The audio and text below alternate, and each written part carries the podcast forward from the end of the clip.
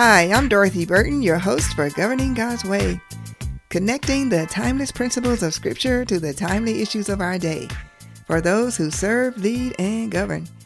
King Solomon, the wisest public servant leaders who have ever lived, left us with this truth. There is nothing new under the sun, and what has been will be. What was true for him and those who served, led, and governed in his day is just as true for those who do the same today. Timeless principles for times like these. Our topic today is Would you do that?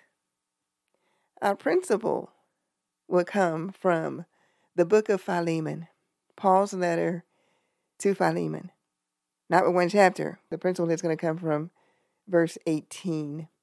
But if he has wronged you in any way or owes you anything, charge that to my account.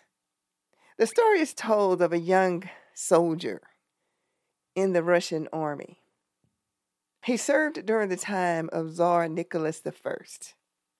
Because the young man's father was a friend to the Tsar, he got a plum position. He was charged with handling payroll in the barracks. Unfortunately, though, the young man had a gambling problem. His character didn't measure his responsibility. So he took to borrowing from the payroll, always with the intention of paying it back, right? That's just ah, that's just how people do. Oh, I'll take it, but I'll pay it back. But how many of you know that there never is enough money there to pay it back when it's time to pay it back? That's what the case with this young man. So one day, the young man, the young soldier, received a notice that the czar's representative was coming to check his accounts. That evening, the young soldier got out the books. He looked at the exact state of the funds, looked at the funds that were there, looked at the funds that he had embezzled, that he had taken out, and seeing this vast difference between what was there and what was owed, he knew there's no way in the world he could make it up. So he determined then that he was going to take his life that night. So he took out a pen and paper. He took out his revolver, set his revolver on the desk, and he wrote a note explaining what had happened. And at the bottom of the ledger, he wrote one sentence. He said, So great a debt, who can pay? He decided that at midnight was going to be the time that he was going to take his life. So as he watched the clock and sat there at the desk, he fell asleep. Startling himself awake, he had been asleep for longer than he thought, and so he woke up and he looked at the clock, and it was way past midnight. So he reached over to pick up his revolver, and as he reached over to pick up his revolver, his eyes settled on that one sentence that he wrote underneath the amount that was on the ledger, so great a debt who could pay. And underneath that sentence was one name Nicholas. Apparently, the czar himself was out taking a walk that evening and he saw the lights on in the barracks. So he entered the barracks and he saw the young soldier there asleep, but he also saw the note and he saw the ledger and he saw the revolver, and it didn't take him long to figure out what was going on. So he read, the young man wrote, So great a debt, who can pay? The Tsar Nicholas wrote his own name. I can. The young man saw that he was amazed.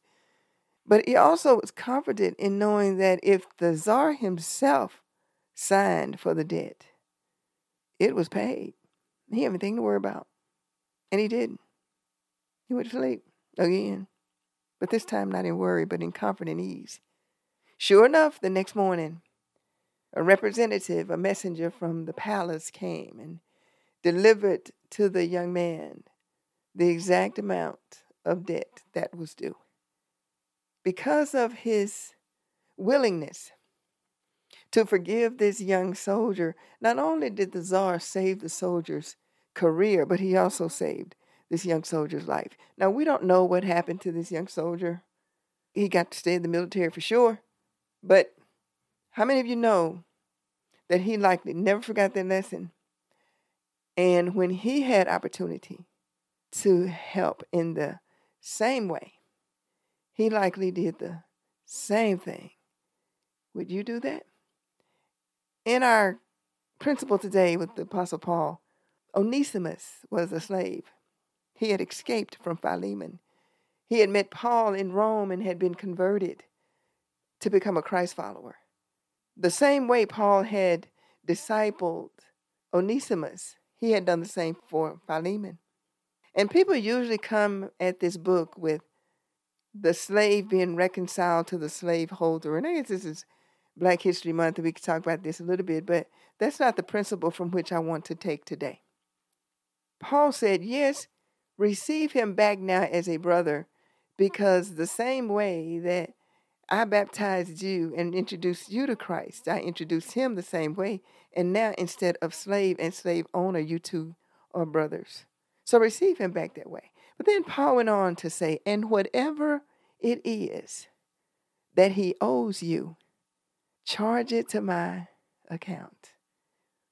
Philemon knew that Paul would make good on the debt because of who Paul was, his integrity.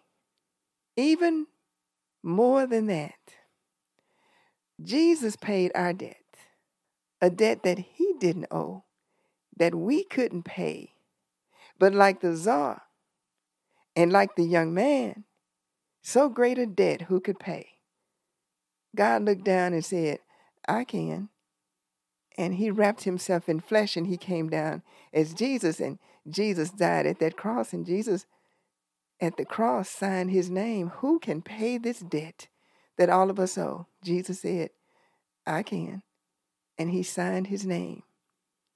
And like the young soldier, when he saw Nicholas's name, the czar, he knew that Nicholas was able to pay his debt, and he found comfort in that. Philemon knew that because of who Paul was, he too was good on the debt with his name. That's how we should be. If you supervise a young person, or if you're a colleague with someone and they have done something to you or owe you in any kind of way, don't hold them hostage to that debt. So great a debt, who could pay? Especially the higher up you are, the more willing you should be to sign your name to that debt. And I'm not talking about money. Sometimes it could be money. But God blesses us to bless others.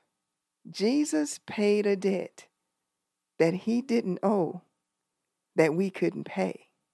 The young soldier had a debt. The czar understood the young soldier had a debt that he couldn't pay, but that the czar himself did not owe, but he was able to pay the debt. Paul said, Whatever is owed, charge it to my account. As a public servant leader in the position that you're in, you're able to do a lot of good or a lot of bad. You're able to do because God has enabled you to do, and God has blessed you to do. But the question is would you do that? If you want to help us help others who serve, lead, and govern, find this podcast, please share, rate, and review on the platform you're listening.